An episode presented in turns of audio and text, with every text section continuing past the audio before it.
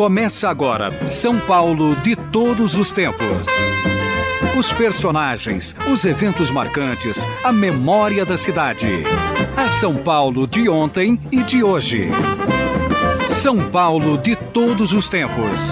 Um programa premiado com o colar do centenário pelo Instituto Histórico e Geográfico de São Paulo. Apresentação de Geraldo Nunes.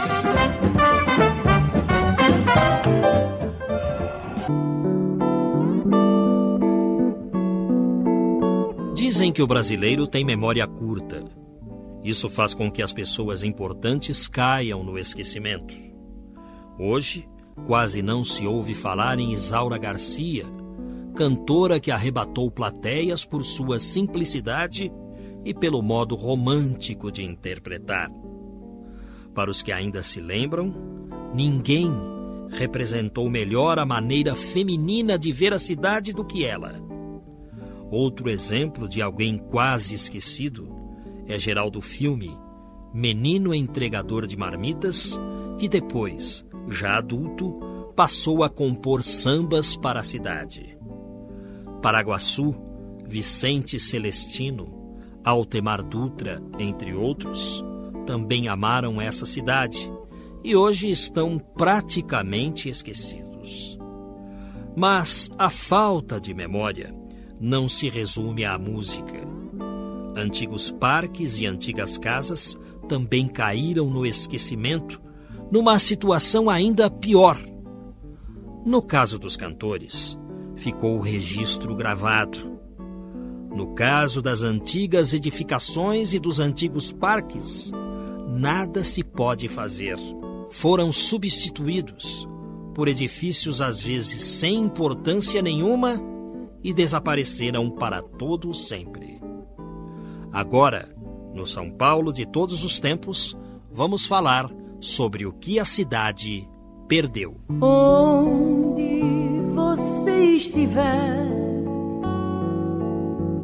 não se esqueça de mim.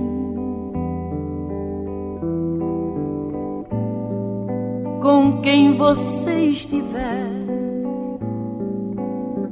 não se esqueça de mim.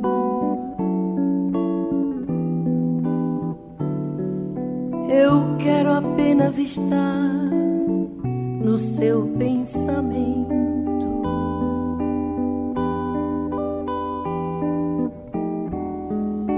momento pensar que você pense em mim. Vamos conversar aqui no São Paulo de todos os tempos com a professora Hebe Reale. Hebe Reale, já conhecida dos ouvintes do São Paulo de todos os tempos, porque aqui esteve várias vezes. Entre os livros de Hebe Reale, um que nos chamou muito a atenção e que fizemos inclusive matéria aqui no São Paulo de todos os tempos, foi Brás Pinheiros Jardins. Desta vez, Hebe Reale nos vem com um levantamento sobre os parques e um pouco daquilo que São Paulo perdeu. Olá, professora Olá, Hebe. Tudo bem? Prazer estar aqui de novo com você. Pois é, como era o verde em São Paulo no século XIX? Vamos começar por aí. No século XIX, São Paulo não tinha muita pra... muitas praças, muitos uh, jardins. Aliás, uma coisa interessante, as praças nunca foi um lugar, as praças em geral, no mundo inteiro, praça não é para ter verde, praça não é para ter árvore, praça é lugar de encontro. Então, se você pegar as grandes praças do mundo, elas são lugares para aglomerações. Você pega a Praça de São Pedro, a Praça de São Marco em Veneza. As praças, de modo geral, não são lugares para árvores, são lugares para para as árvores ou para mesmo para gramados. São lugares de aglomerações públicas. Isso vem desde o tempo de Roma antiga e da Grécia antiga, onde havia aqueles lugares que nós chamaríamos de meetings, lugares onde de, de encontros. É, vamos dizer, a, a Praça da Taba, onde lugar onde o pessoal se encontra para manifestações religiosas ou para encontros políticos. Então as praças não são eh, justamente os lugares de verde. Nós tínhamos em São Paulo a Praça da Sé. A Praça da Sé não tem, não é para ter verde. Ela era uma praça onde tinha os grandes encontros e tal. O que tinha né, realmente em São Paulo, e de modo geral, são mais os parques, né? São Paulo, no início do século, fim do século XIX, a parte mais importante era o Jardim da Luz. Jardim da Luz, só ele dá uma entrevista, uma, dá uma reportagem. Jardim da Luz, que também era jardim zoológico, que também era observatório, e a gente pode até um dia falar sobre, sobre, sobre o Jardim da Luz, era um lugar de encontro, mas com muitas árvores, muito bonito, muito bem delineado, e com quiosques, inclusive aquele quiosque da cervejaria Bavária, onde tocavam os coretos, onde tocavam as bandas, tocavam ópera e tal. Além desse Jardim da Luz, era um lugar belíssimo, belíssimo. Ele começou em 1825. E quem é o primeiro foi... da cidade. É o primeiro, o primeiro parque organizado da cidade. Além do Jardim da Luz, as áreas ajardinadas eram muito poucas. Você tinha o Largo de São Bento, com Arvoredo Central, tinha o Largo de São Gonçalo, que vem a ser a Parça Dom João Mendes, de hoje, e o Largo do Palácio. Agora, é claro que tinha muito verde em São Paulo, porque São Paulo é uma cidade que surgiu de uma maneira diferente. Ela tinha o centro da cidade e tinha núcleos muito distantes. Por exemplo, Santana, Ibirapuera, que vem a ser Santa Amaro, que não é a aldeia do Ibirapuera, e depois Santo Amaro, Pinheiros, e entre esses núcleos e o centro havia vazios. Né? A Vila Paulista era uma mata, até 1900, era a mata do Caguaçu, a Mata Grande. Então, é, havia muito verde, mas não um verde, vamos dizer, institucionalizado, um verde planejado. É, no, no, início não tinha grandes parques. Então, você está vendo, é, havia, era muito, muito verde, mas havia um verde... muito verde, mas não, não havia parques. Não havia parque. Eram verdes, eram, eram matas, eram florestas, eram bosques, não organizados, certo? Aí, aos poucos, você vai ter uma, o aparecimento de alguns jardins. Os, os jardins que vão aparecer na cidade, você vai ter, por exemplo, a partir de 1910 mais ou menos, vai começar outros parques. Por exemplo, o Parque Antártica, que era explorado pela Antártica. Certo. Mas ela a era também aquela companhia Antártica, Antártica, ela explorava este parque e ela, onde ela tinha parque de diversões, ela tinha árvores, ela tinha um lugar de passeio também. Que né? é ali naquela área onde, onde hoje é está o campo do Palmeiras. É, onde é o campo do Palmeiras. Ela também explorava o Bosque da Saúde, que desapareceu. Que era bosque também. Que era um bosque, com muitos. Com, era até menos organizado que o Parque Antártica, tinha trilhas de passeios. Era o lugar onde a colônia italiana se encontrava na segunda-feira da Pascuela, depois da Páscoa. Tinham piqueniques, que eles faziam comida em excesso no dia da Páscoa, porque no dia seguinte tinha o piquenique da Pascuela, que é uma tradição italiana. E era o único dia que os feirantes não trabalhavam, porque os feirantes é que chefiavam esse movimento da Pascuela, ia todos os caminhões de feirantes para passear e tal. Outro bosque que havia era o bosque do Jabaquara, Puxa. cheiro de pane, paineiras e jequitibás. Aonde, Desapareceu. Hein? No Jabaquara. Onde Mas é o Jabaquara hoje? Que, que região do Jabaquara? Mais ou menos? Eu acho que é mais ou menos onde é a estação Jabaquara, por aquela região. Era um bosque também muito bonito, que se passeava e tal. Desapareceu também. Um outro parque que foi que existia na cidade era particular. Este tem até hoje. É o Parque da Aclimação. Certo. Eram 112 mil metros quadrados mantidos pelo Dr. Carlos Botelho, que criou aí um pequeno zoológico baseado no Jardim da Aclimatação de Paris ele mantinha o zoológico, ele, as crianças iam passear para ver o zoológico, até depois a, o zoológico termina no Parque do Jardim da Luz, então se concentra só no Parque da, da Aclimação. E ele mantinha. Ele foi, inclusive, secretário, acho que da Saúde de São Paulo, doutor Carlos Botelho. E depois, em 30, ele vende para a prefeitura. Este foi mantido, felizmente. Trianon, que é o parque, chamava-se Parque Vion, por causa do paisagista Vion, que foi quem criou o parque, né? Era a mata da Caguaçu, que era chamada, que ia, porém, desde a Lapa até o Jabaquara. Um, depois foi sendo destruída e sobrou aquele único reduto que é aquele quarteirão. Paulista Jaú, Peixoto Gomide, Casa Branca, né? É aquele trechinho que tem de uma mata onde tem uh, plantas e árvores, jequitibá, cabreúva, jacarandá, seringueira. É um, um, reduto de árvores muito bonitos é. no pleno centro de, da Paulista. É um né? pedacinho de Mata Atlântica dentro, dentro de São da Paulo. Paulista, é. É o Parque Trianon. Então, é. a professora Hebe Reale falou de parques que já existiram na cidade e de alguns parques que sobrevivem, como por exemplo o Parque da Aclimação, que ela falou agora há pouco, o Parque da Luz e também o Parque Trianon. Professora Hebe Reale, e com relação ao Parque Dom Pedro? Bom, a partir mais ou menos do início do século, nós tivemos alguns prefeitos que se interessaram muito em urbanização e criação de parques. Entre eles, o Antônio Prato, que por sinal vivia em casas, tanto ele como a dona Viridiana, moravam em casas gigantescas que eram verdadeiros parques, né?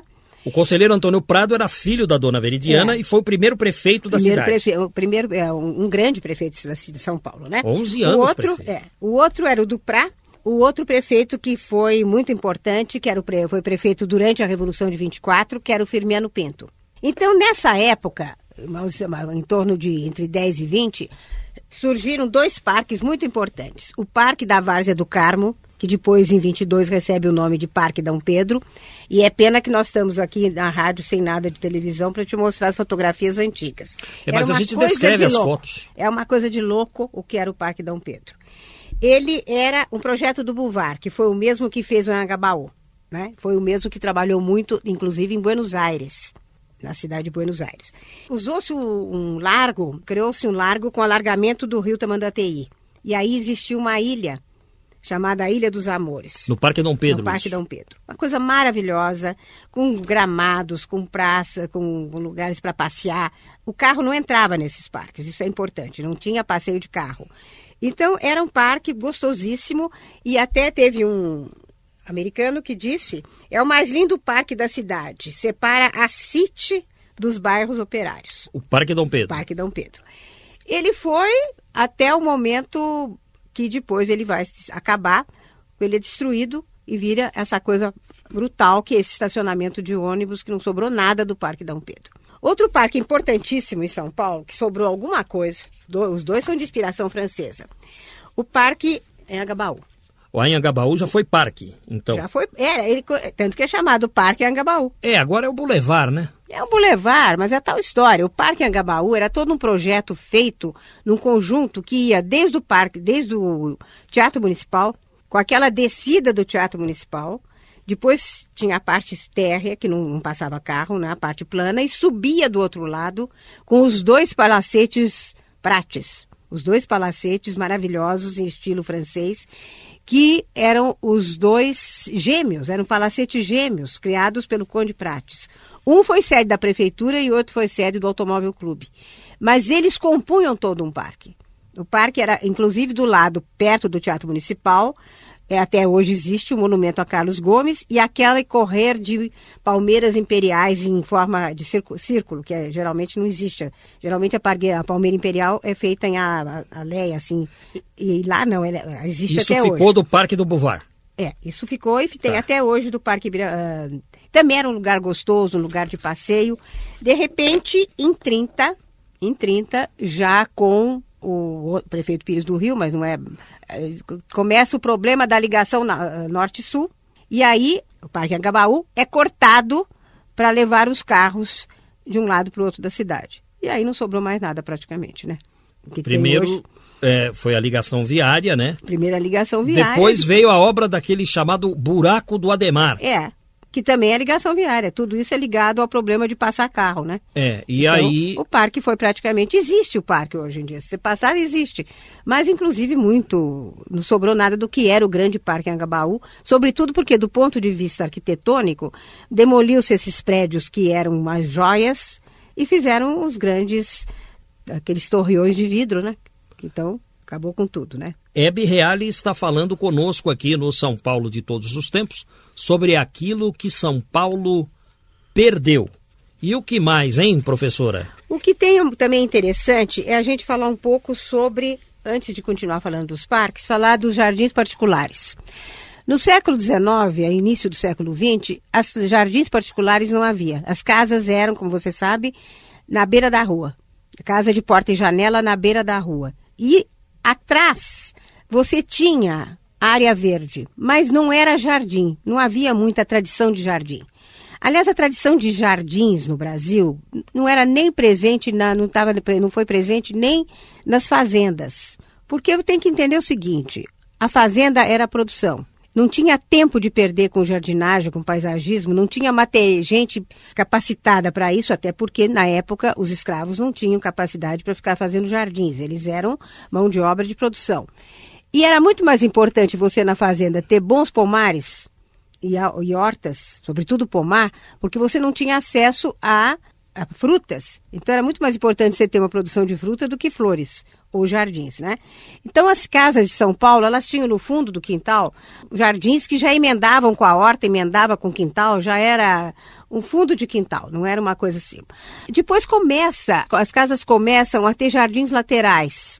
São aquelas casas também que dão frente para a rua, mas elas passam a ter aquele pergolado do lateral, aquelas escadarias que sobem do jardim para a casa, e ao lado jardins onde tem pérgolas, tem quiosques, tem carramanchões, onde as mulheres ficavam lendo ou uh, rezando, conversando.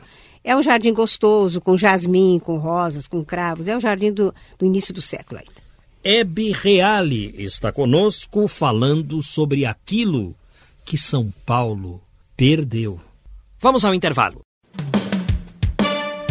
São Paulo de todos os tempos. Uma viagem ao coração da cidade grande.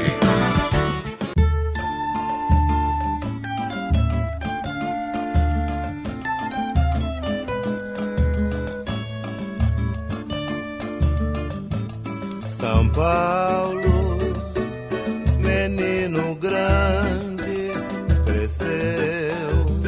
não pode mais parar. Estamos ouvindo o Geraldo Filme, o Geraldão da Barra Funda, do Bexiga, do Brás, porque Geraldo Filme circulava por essa cidade. Geraldo Filme, o sambista da Pauliceia. Algumas pessoas já não se lembram mais de Geraldo Filme, que inspirou tantos sambas e tantas escolas que desfilam em nosso carnaval. Estamos ouvindo São Paulo Menino Grande. Ele diz assim: São Paulo de Anchieta e de João Ramalho, onde estão teus boêmios? A sua garoa, cadê seu orvalho? Pois é, nem os boêmios existem mais. Adolescentes, hoje em dia, saem para a balada às onze da noite. Não há mais boêmios o orvalho também se foi. O menino cresceu, perdeu sua simplicidade. Não quer mais o seu amor perfeito. E o cravo vermelho, seu amigo do peito. São Paulo de Anchieta. Vamos continuar nossa entrevista com Hebe Reale aqui no São Paulo de todos os tempos. Ela é professora de história que fez um levantamento sobre aquilo de bom que havia na cidade e que São Paulo perdeu. A professora Hebe Reale, no bloco anterior, falou a respeito do Parque Jabaquara, um parque que existiu, já acabou. Ela falou do Bosque da Saúde, só existe o nome de um bairro hoje. Bosque da Saúde. E falou também do Parque Antártica, que era um local de lazer, um parque público, de fato. Só que o parque pertencia à Companhia Antártica Paulista. E como é que o Palmeiras, Sociedade é. Esportiva Palmeiras, como é que o Palmeiras acabou adquirindo o, o, o Parque Antártica? O Palmeiras inicialmente teria alugado o Parque Antártica para usar aquela área para campo de futebol. E depois, mais tarde, depois que em 26, ele comprou o Parque Antártico. Ele comprou a área e daí transformou na sede do seu estádio oficialmente, né? E tão pertinho já havia o, o Parque da Água Branca? Mais tarde. O Parque da Água Branca surge em volta por volta de 25, 26. Aí são esses dois últimos parques maiores que a cidade eh, teve. O Parque da Água Branca, inicialmente, era de propriedade da prefeitura. Mas o Estado estava precisando de uma área para fazer incentivo de criação de gado, fomento, exposições, inclusive, de gado. É que tem até hoje. Tem até hoje. Então, o que ela fez? O que foi feito? Houve uma troca, já vamos falar do quê? A prefeitura trocou uma área que era dela, o Estado recebeu em troca uma área do Parque da Água Branca. E ainda esta área foi acrescida porque houve a doação de uma parte de, de um terreno uma parte grande da Água Branca foi doada por uma grande proprietária da região, dona Germaine Bouchard. A Germaine Bouchard doou para o Parque da Água Branca uma área, então foi criado esse centro de fomento de produção de animais e tal, que é o Parque da Água Branca. Por isso que tem a rua do lado a ali. A rua Germaine Bouchard. Ela Isso. era proprietária de grandes áreas, ela era proprietária de toda aquela região. Puxa, e aí ela doou uma parte para o parque, fazer o Parque da Água Branca, que é propriedade do governo do estado, da Secretaria da Agricultura, e onde é a produção ali foi, além de tudo, foi um parque de exposições. E a senhora se lembra da área que a prefeitura Não. cedeu para o O Estado? que, que foi sua- doar- cedida para o Estado? É Justamente nesta época é que o prefeito Pires do Rio foi um grande prefeito. Em 1926, o Pires do Rio, também nessa época que houve a troca, ele declara o seguinte: impunha-se a iniciativa de um vasto parque útil à higiene da população urbana nos terrenos da antiga invernada dos bombeiros, ou seja, onde os bombeiros criavam, usavam essa área para criar o- os animais que puxavam os, os carros de bombeiro. E da chácara do Ibirapuera, que era uma outra chácara da região, que prestam-se à construção de um jardim ou parque com área igual ao Hyde Park e metade do Bois de Boulogne. Tem o início da criação do Parque da Ibirapuera. O que acontece além disso? Ela tinha uma chácara chamada Chácara Ibirapuera, que era de propriedade particular e tal, já tinha sido bem dividida, e a prefeitura desapropria tudo isso para a construção do Parque Ibirapuera. Mas começa uma luta violenta por causa da desapropriação, do pagamento, aquela história começa a entrar na justiça e aquilo vai se estendendo. O Parque Ibirapuera inicialmente era para ter ah, 3 milhões de metros quadrados. Depois ele foi diminuindo.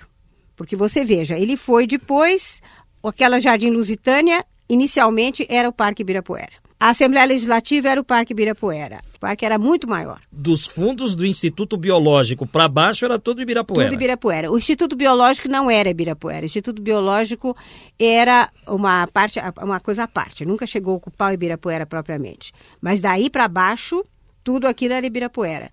Inclusive, a Avenida, esse Parque Ibirapuera, inicialmente, ele ia até a Avenida República do Líbano. Depois teve aquelas casas. Porque nessa época, o hipódromo da Moca foi desativado sobre o pretexto de que lá ia se fazer um parque. É mais um parque que deixou de existir. Então, lá foi desativado o hipódromo e o hipódromo estava sem local. Aí pensou-se, pensou-se em fazer, imagina, houve uma sugestão de que o Parque Ibirapuera deveria ser cedido ao Jockey Clube para fazer o, o jockey, para fazer o hipódromo. Graças a Deus a prefeitura saiu ganhando nessa luta, porque senão nem Parque Ibirapuera nós íamos ter. E logo depois a, a retificação do Rio Pinheiros, sobra áreas muito grandes naquela região da cidade de Jardim, e o Jockey Clube é instalado naquela região. Senão nem isso nós íamos ter. E a senhora falava para nós, professora Hebe Reale, no bloco anterior, a respeito das casas particulares eh, do século XIX. Inicialmente, as casas tinham jardins no fundo, que era mais É, uma espécie de quintal. pomar, É. onde se plantavam árvores frutíferas e tudo mais.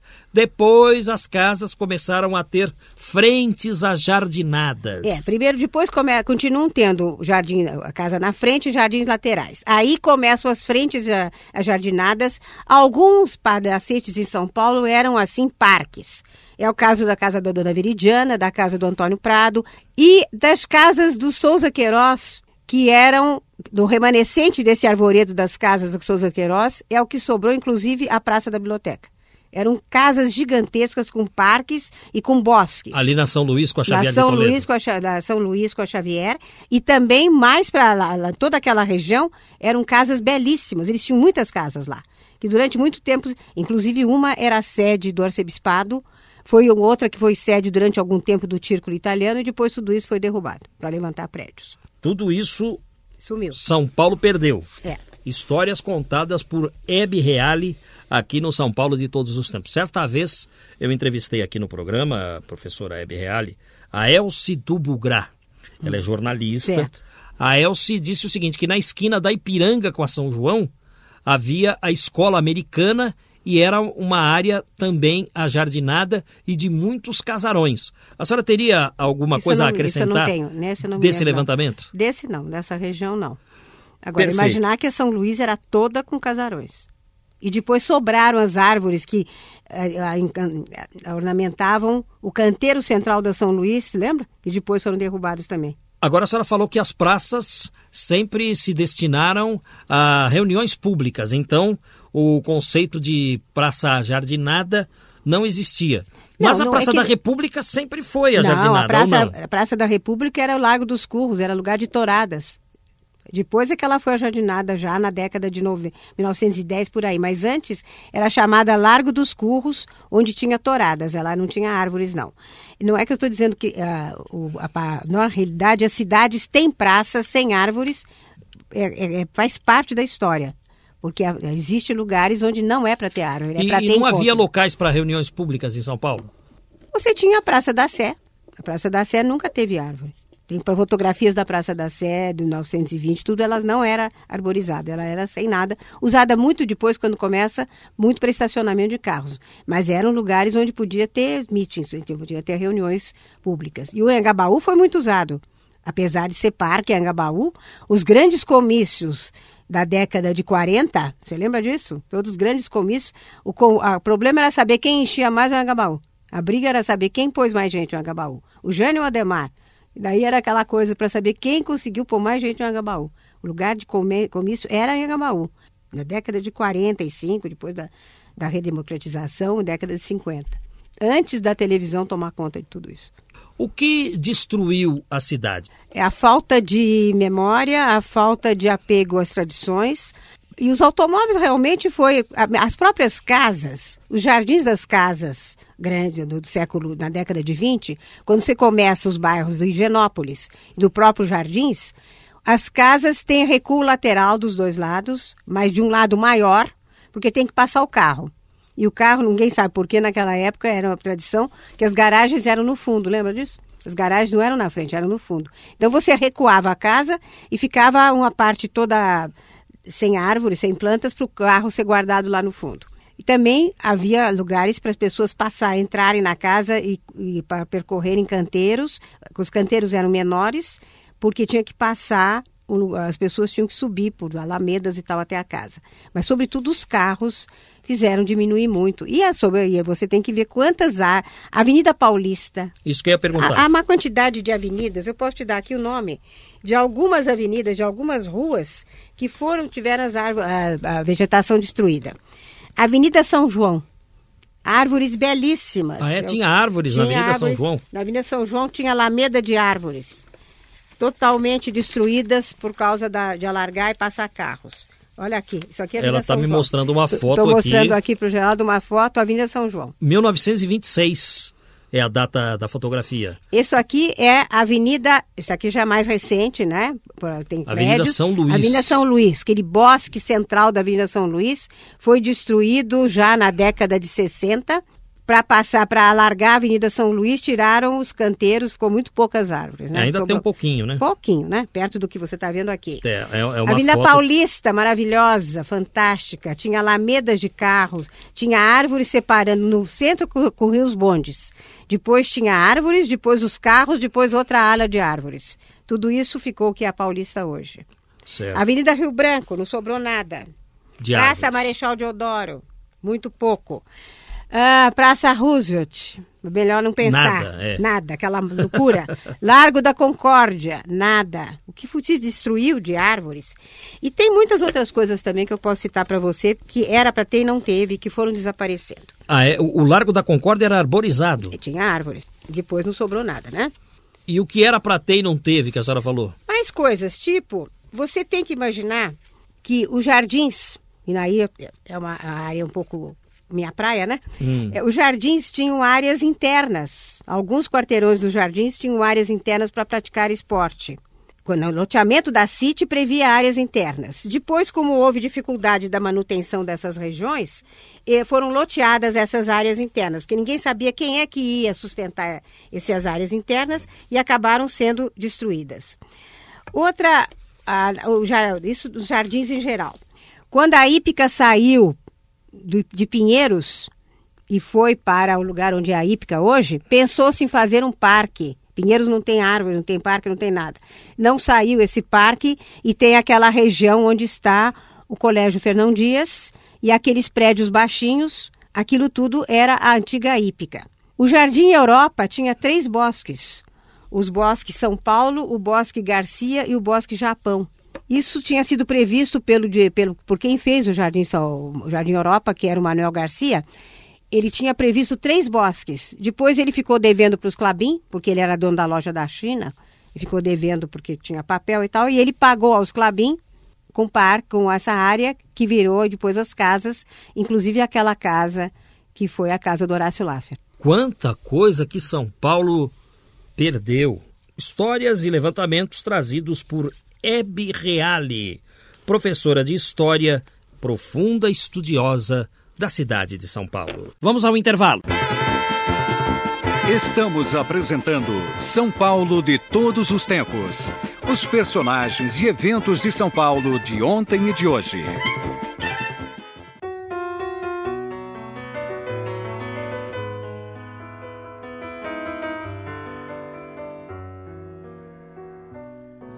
Da Esperança, foi lá que eu passei o meu primeiro carnaval. Adoniran Barbosa cantando Vila Esperança, composição dele. Adoniran Barbosa, uma figura do passado da cidade, mas ainda lembrado. Porém, do jeito como vão as coisas, será que no futuro as pessoas se lembrarão de Adoniran? Foi ele quem mais cantou a metrópole. Adoniran não pode ser esquecido.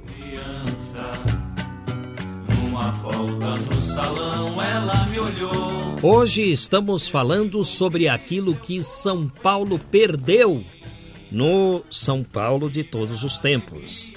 Hebe Reale está conosco, ela é professora de História e profunda estudiosa da cidade de São Paulo.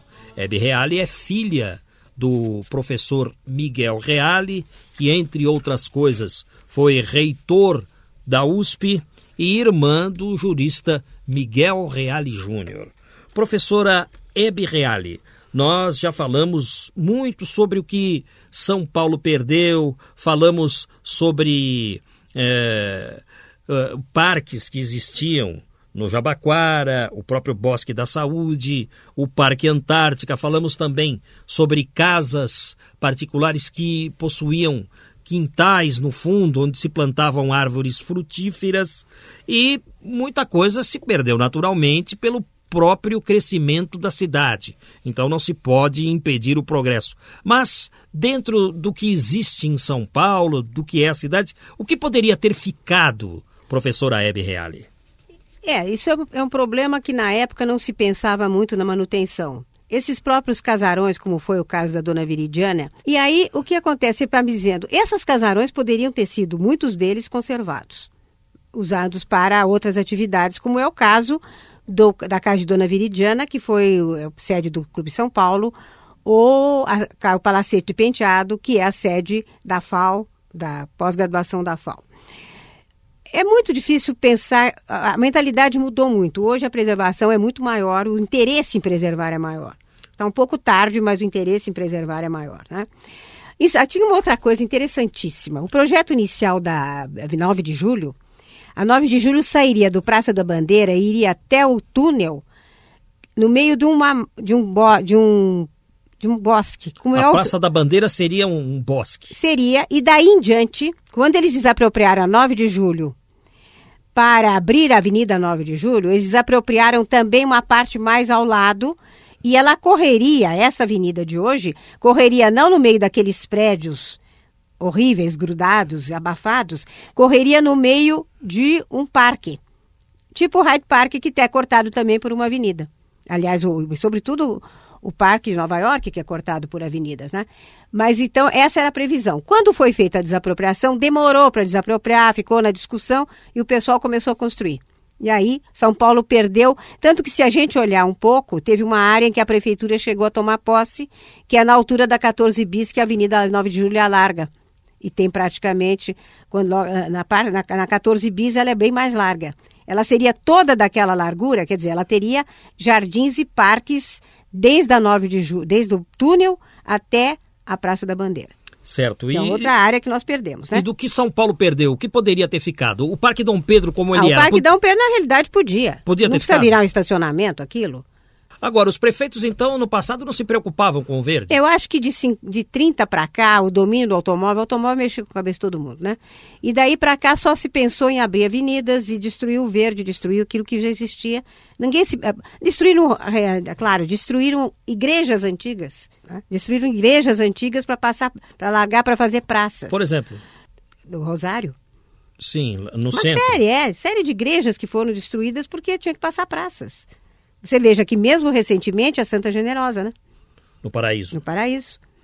Quer dizer, não sei se é, talvez haja igrejas que não eram tão bonitas, tão tradicionais, mas a manutenção da história de São Paulo, São Paulo foi destruída, é lógico, porque, primeiro, a construção de São Paulo eram construções de taipa, não eram construções tão que merecessem tanto ser conservadas, mas monumentos históricos foram destruídos na, na, na fã do problema do carro e da construção. Mas, então, não teve prefeito preocupado com o verde? Não, você pode dizer que não. Não, né? né? Mas se bem que hoje tem que se fazer uma. eh, tem que se pensar o seguinte. Ah, também mudou um pouco a mentalidade. No século XIX, no início do século XX, começou a surgir em São Paulo uma série de eh, pessoas de origem europeia que vieram para cá e se instalaram como donos de viveiros e paisagistas o chamaríamos hoje de paisagistas. E daí, isso ainda, nas casas, mais do que nas. Havia uma organização de. Essas pessoas tinham onde comprar plantas. Entre eles, a gente pode citar o Dierberger, que foi tão conhecido. O Roberto Kirsten, o Nemitz, que foi dono, isso é interessante, a primeira loja, a primeira floricultura de São Paulo foi desse Nemitz, ficava na Praça Antônio Prado, se chamava Loja Flora. E nós não podemos esquecer os Etzel. O Etzel foi diretor do Parque Jardim Público, ou Parque da Luz, durante muitos anos. Começou o Antônio Etzel e depois o Arthur Etzel, o filho dele.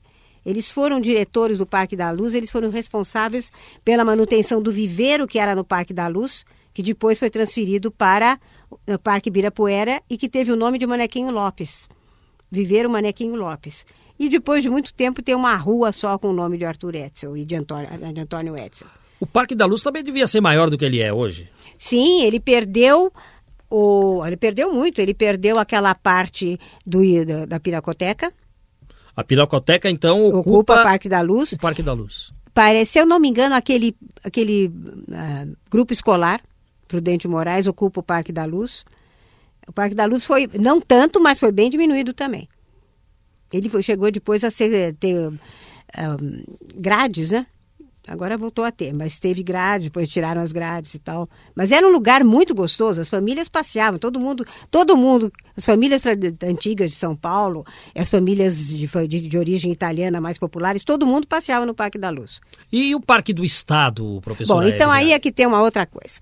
São Paulo tem muito pouco metro quadrado por pessoas, por, por habitante. Ela tem 4,3 metros quadrados por habitante, mas na realidade ela tem muito mais. Ela tem 14 metros quadrados por habitante. Então você vai dizer como é que, são, como é que pode ser isso? É que se você levar em conta toda a Cantareira, que é São Paulo, todo o Parque do Estado, que é São Paulo, são Paulo tem muito verde. O problema é que São Paulo tem um verde longe do centro da cidade. Então, ela tá, o verde existe, mas está mal localizado. O verde de São Paulo é mais uma preservação de mata do que uma interligação com a população.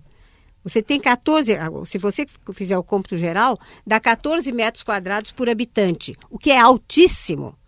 É, é comparável a grandes a países evoluidíssimos da Europa. Mas na realidade, por cidade, né? Na realidade, os, há, há áreas em que não tem uma árvore. Se você pegar a periferia, não tem árvore nenhuma. E depois tem, tem florestas, como é o Parque do Estado, como é a- o Horto Florestal, como é a Serra da Cantareira. O que está é mal dividido, está mal distribuído, aliás, né? É, Tá e- e, dentro das dependências do, do Parque do Estado, existem as nascentes do Ipiranga, né? É. Do córrego do Ipiranga. Córrego do Ipiranga. É um lugar bonito para ser visitado e poucas pessoas conhecem. É, ninguém conhece. Também naquelas dependências existe o atual Jardim Zoológico O Jardim Botânico, e o Jardim Botânico, É. exatamente. E tem o, o- o Simba, né? é. que- O Simba foi- Zoo. Agora, enquanto que é, realmente tem essas nascentes. Agora, não é de São Paulo, mas a nascente do Tietê é um parque belíssimo, mas é fora de São Paulo. O rio, o rio que corre São Paulo, ele nasce lá fora, né? E, e dos parques atuais, professora Hebe Reale? O que falar, hein? É, hoje parece que estão se pensando novamente em tudo isso. Você tem o Parque Vila Lobos, que é muito bonito, né? Você tem o Parque do Carmo. É interessante. Essa consciência de meio ambiente surgiu dos anos 70 para cá? Eu acho que sim, não só do meio ambiente, como de preservação de monumentos também. Hoje em dia você não teria a destruição da Avenida Paulista que teve naquela época. É, sobre a Avenida Paulista, os casarões da Paulista, eles já vieram assim um, um pouco preocupados para receber o carro, né? Ah, sim, claro. A Paulista já praticamente, ela já começa na era do carro. As casas, porque começa a construir algumas, depois, mas ela já é separada e tem a passagem do carro. As mansões da Paulista todas tinham lugar para carro. E os próprios casarões em si também, né? Já eram constituídos de espaços para passar o carro. Para os automóveis. Para, é, passagens laterais. Da Casa das Rosas, né? Que é. no fundo da Casa das Rosas havia garagens, né? Hoje, Garagem. Hoje subiu um prédio. Subiu um prédio. Subiu um prédio, mas você veja que a Casa da Rosa tinha duas frentes, né? Ela tinha aquela frente onde ela subiu o prédio. Mas, de modo geral, eles deixavam espaços muito grandes para carro. Se bem que a pessoa tinha um carro, né? Hoje que tem cinco, não tem espaço para os carros. Professora Hebe Reale, é, do que a senhora sente mais saudades em São Paulo, hein? De poder andar sossegado nas ruas sem preocupação, né? A gente saía à noite, passeava, não tinha preocupação nenhuma. Isso é uma das coisas que dá saudade de São Paulo. Né? E de também de não ter tanta sujeira na rua, não ter tanto camelô, mas isso é a cidade foi evoluindo, tinha é difícil segurar. Mas o que dá mais saudade é poder sair, se bem que a gente ainda sai, não é assim. Mas dá muita saudade do tempo que você podia andar sem preocupação nenhuma, com janela de carro aberto e porta de casa sem tranca.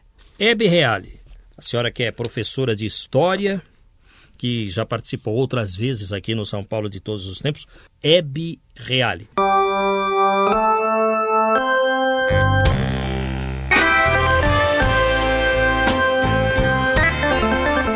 Trabalhos técnicos e mixagens de Antônio Silva, o Toninho Cuca. A apresentação é deste amigo que vos fala, Geraldo Nunes, com o apoio de produção de Valéria Rambaldi. Sendo assim, até lá!